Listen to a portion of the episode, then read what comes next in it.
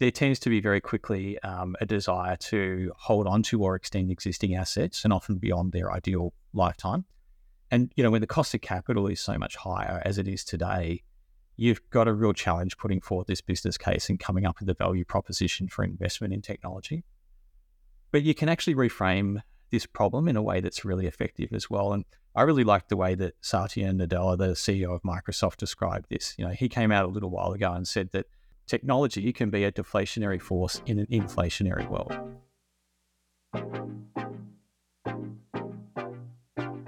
Welcome to Bite Size, a series where we highlight innovation across transport, mobility, and smart cities, and meet the people that are making it happen. My name is Emily Bobis. I'm a road intelligence startup founder, and my goal is to combat the stigma that transport is uncool, uninteresting, and uninspired. Well, James, thank you so much for coming onto the podcast to chat with me today. No problem, Emily. Thanks for having me. Can you start off by telling us a little bit about your background, your role, and then things that you are passionate about? Yeah, sure. So, James Vincent, I'm the Chief Technology Officer for NCS Australia. So, we're a global technology consultancy based out of Singapore, essentially a subsidiary of Singtel. So, here in Australia, we're about 2,000 people strong, and that expands to around about 15,000 when you start looking regionally through Southeast Asia and beyond. So, our focus is on bringing our clients' digital transformation goals to life. And it's a little bit catchy, but what I mean by that is we look at aspects of technology advisory, design, build, implementation, and even then the ongoing management of technology platforms. We do that across a lot of different industries. So we're active in finance, utilities, healthcare, transportation, and we do a lot of work with government as well. But what that means, if I turn it into something real in the real world, you see us doing a lot of things around things like iOS and Android application development. We do a lot of work with very large scale data and analytics and insight platforms, so data science, AI, machine learning, that sort of thing, as well as large scale cloud adoption and modernization for people. So, really, it's about shifting organizations into that modern digital context. And my role personally in all of that is that I look after our strategy and vision as an organization to make sure that the products and services we have in market are really matching and meeting the needs of our clients. So I work really closely with some of the larger hyperscalers like Amazon, Microsoft, and Google on how do we bring the best of what they do to market in a way that has context and meaning for our clients. My personal passion through all of that is really just about helping people. You know, for me, I do it through the lens of technology but whether it's helping one of our clients with a business goal or helping one of you know my team members with a little bit of career advice, um, I just really enjoy the idea of being able to help people have a bit of an impact on their lives. And you know we call it igniting possibilities in in our NCS parlance. But really, it's just about how do we actually get to a better outcome through the use of technology. Yeah, I think that's that's really nice. We have our um our own version of that as well, which is uh, that we are trying to reduce friction. yes, yeah. yes, most organizations I think have their own spin on that, which is quite nice. In in your line of work, I'm sure, particularly when we come to new adoption of technologies, uh, you probably do uh, get some friction. Actually, what are the challenges for adoption, or or say the barriers to entry for the uptake of new technology? Uh, I can imagine, um, particularly in industries that haven't been disrupted in quite a while, so in, in transport, for example, uh, there's probably a number of common assumptions that might hinder adoption? Uh, what have, what have you kind of come across? There's definitely a key set of themes that we encounter around technology adoption and maybe some of the barriers to do with it. And uh, to me, that sort of falls into three key categories. And the classic one, I think, is is budget and finance. Right, everybody encounters that. But what I mean by that is more around the prioritization of spend. So if you look at where a lot of organizations are investing in technology, there is a very strong prevalence at the moment around investment in cyber, so cyber security and cyber resilience as well. And so often when we see that as a trend through necessity, sometimes the things that suffer are investing in other aspects of technology that may be a tad more transformational for the business. So that stuff really plays out, and money is an obvious you know challenge. The other one that comes up a lot is the skills barrier right? So even though there are a few economic headwinds at the moment, the reality is in technology, it's still a reasonably buoyant environment for jobs and it's still quite competitive out there. So we've got a lot of organizations that are looking at things like a cloud adoption program or they want to build a data platform and they're trying to compete with a lot of others for the right skill set. It can be very, very challenging. So we encourage a lot of our clients to think really laterally about cross skilling and upskilling some of their own people. You know, particularly uh, they are bringing in external consultants to make sure that there is an educational aspect to that as well. And really, what you're wanting to do is find those people in your organization who are willing to give new things a try. They're willing to experiment because often it's your existing staff that know your business best and they're the ones that are, can actually help you have the greatest impact through technology as well. So I think those two, you know, the money and the skills are the big ones. But a lot of it, you know, you mentioned this notion of organizations that maybe haven't had to change for a while and haven't had to, you know, go through a disruption cycle. Often there's a lack of awareness around the possibilities of what the new technology can do, and they're not necessarily thinking creatively about all of their options as well. So, you know, we deal with a lot of clients where they have a pretty good understanding of what it is they want to do and where they want to go, but they just really don't have the ability to evaluate what all the technology can do out there.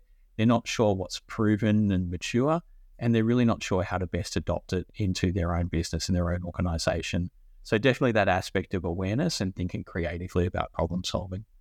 Mm, I think you're right that it, it's very easy to get into a bubble, particularly in industries that are well established. So, it kind of uh, there almost needs to be some some training or, or like awareness around uh, not getting in getting stuck in those those bubbles to begin with.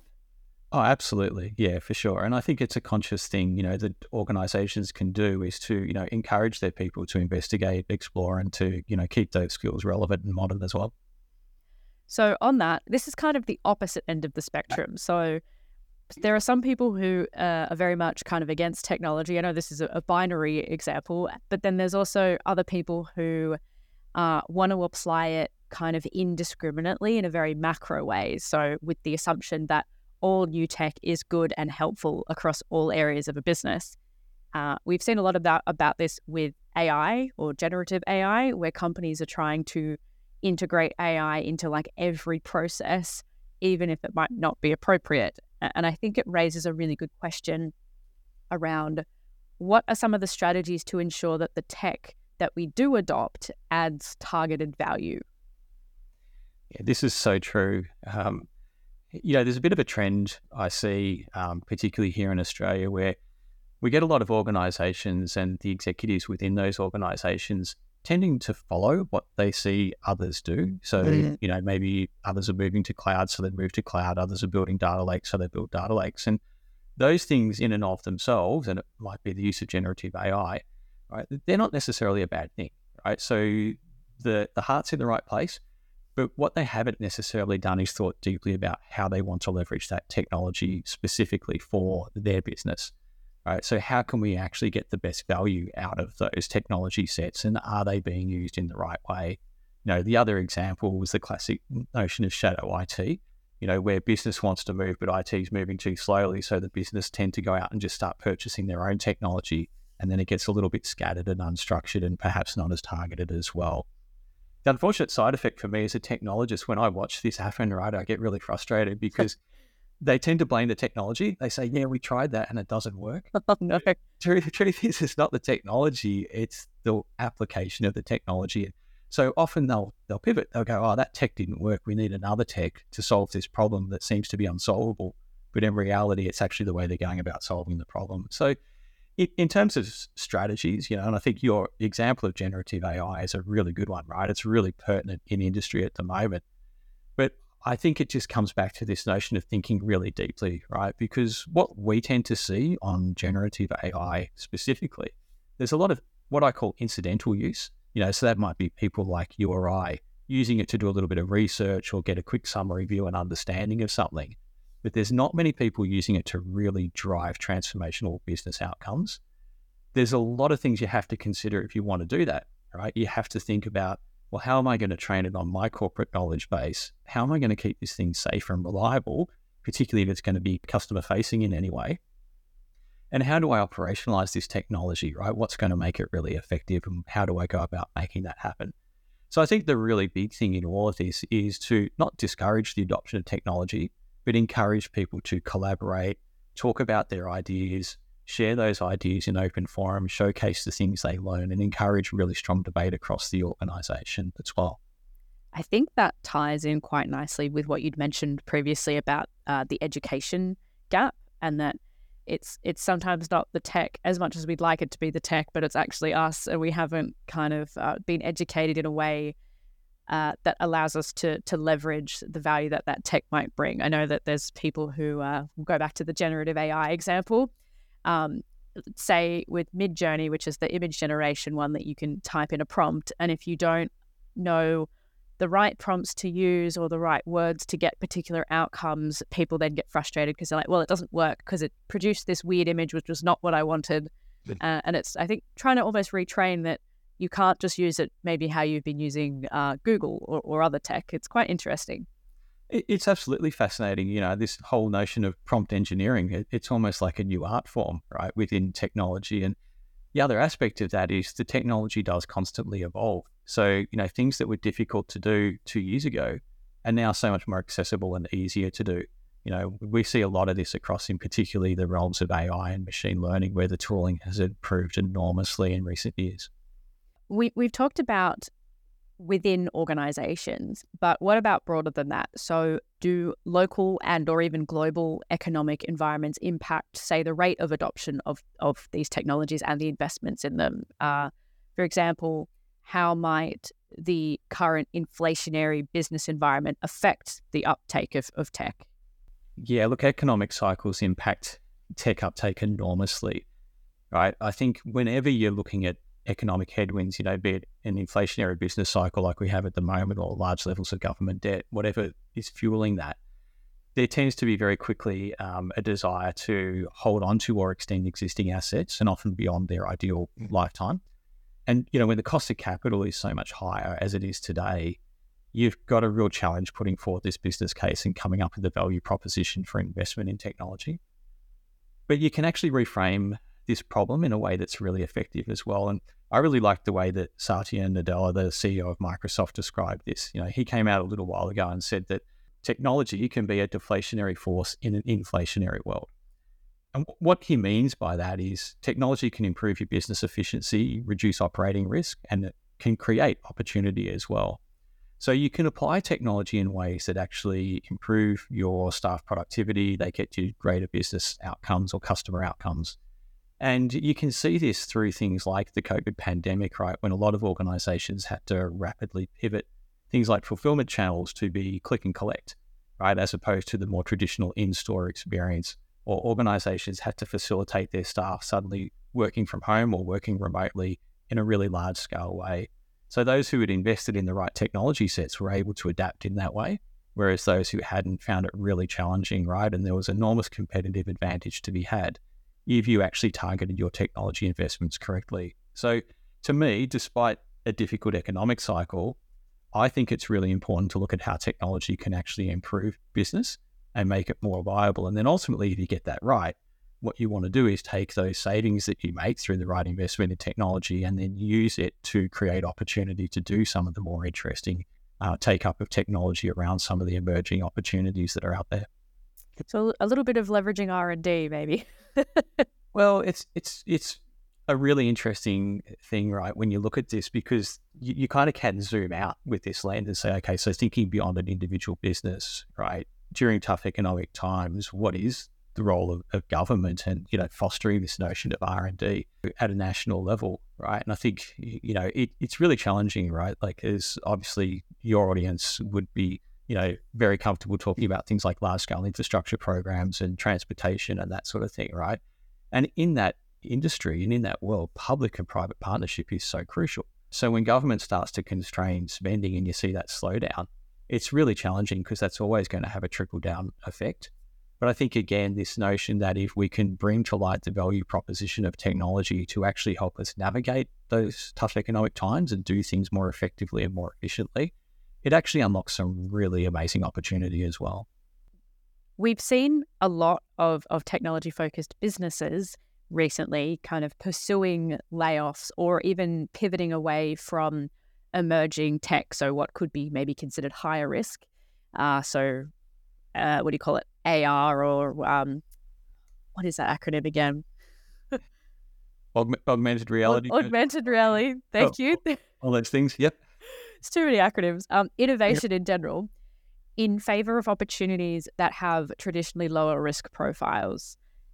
How can we kind of encourage this balance between scale or growth, so investing in riskier things, with say longer term business goals? So I think that kind of ties in quite nicely with what you've talked about with strategies and um, value creation.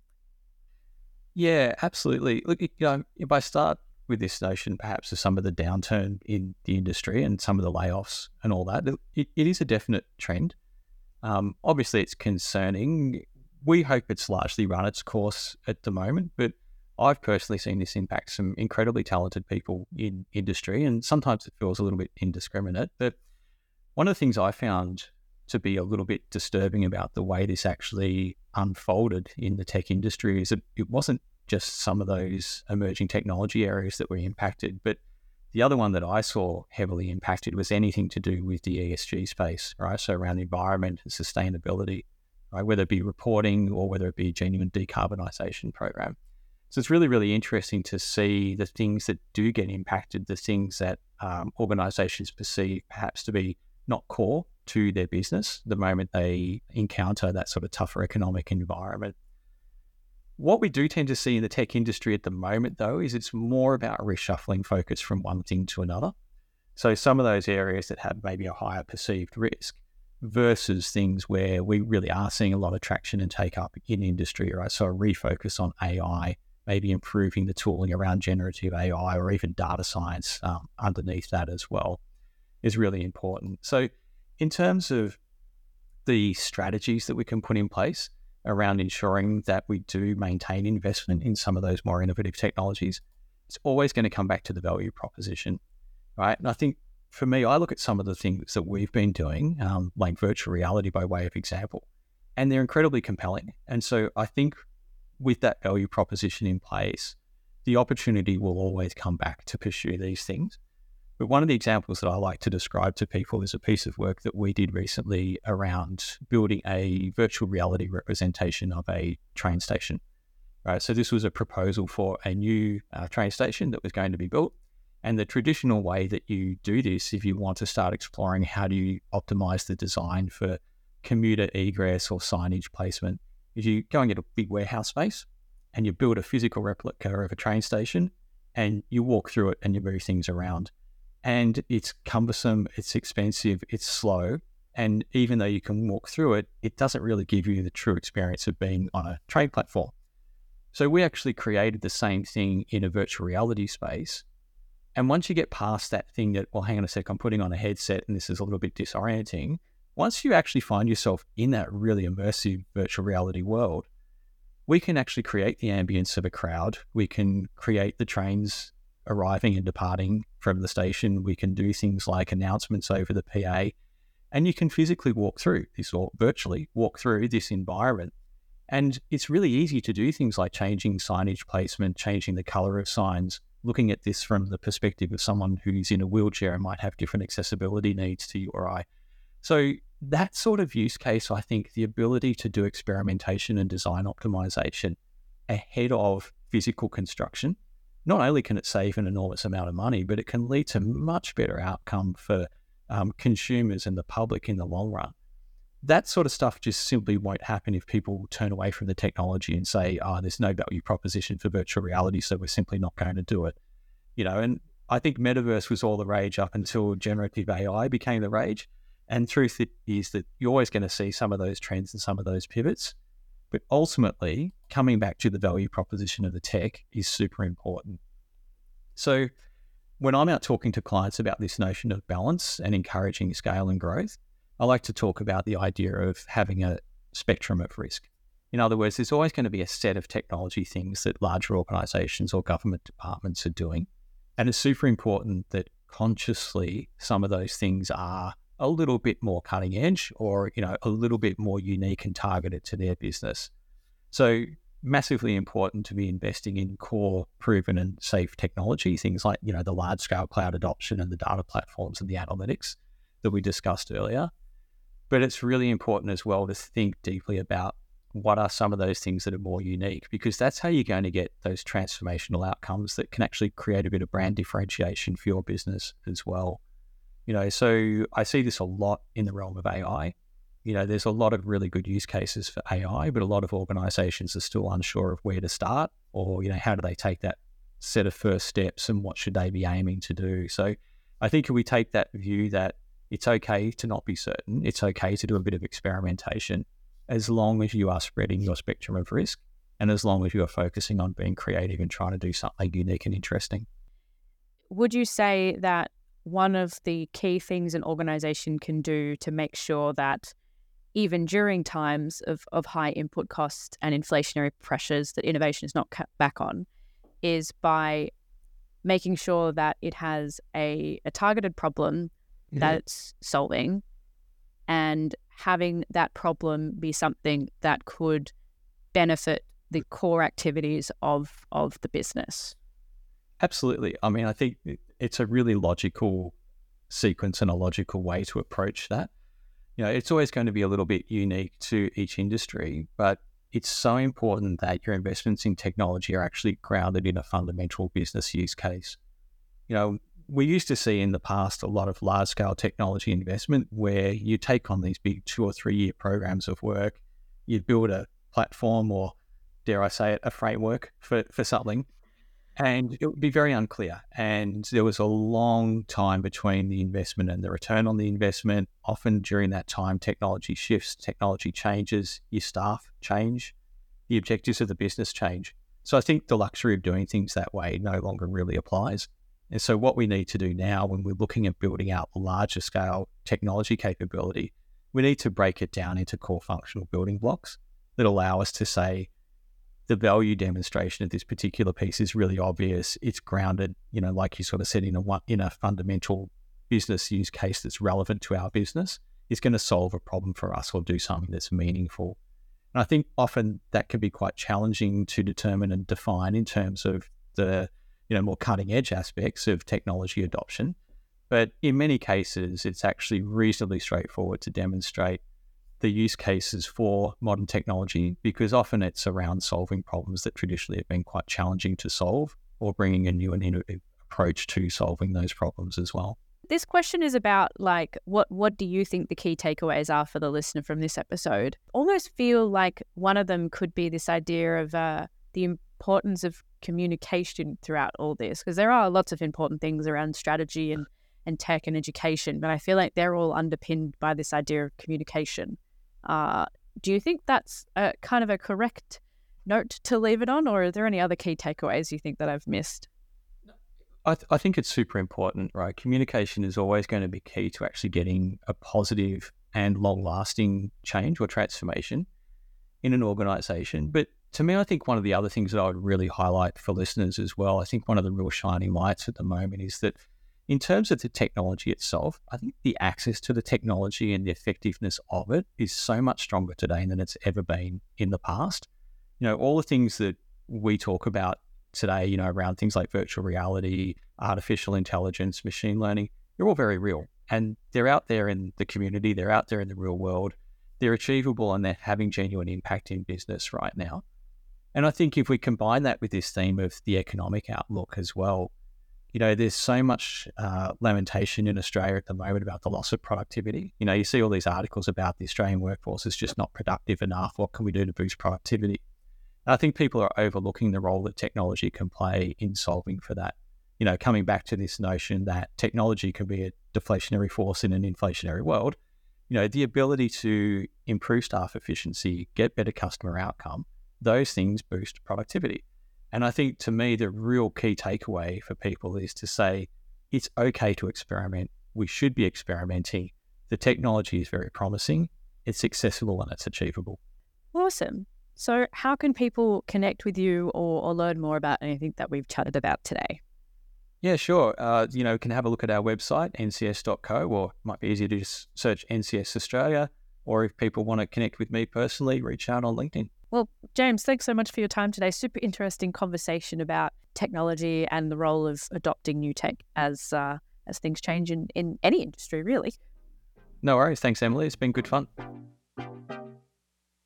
If you'd like to learn more about any of the guests that we have on the podcast, more about Bitesize, or more about Compass IoT, the company that produces this podcast, you can visit our website, which is www.compassiot.com.au. Until next time.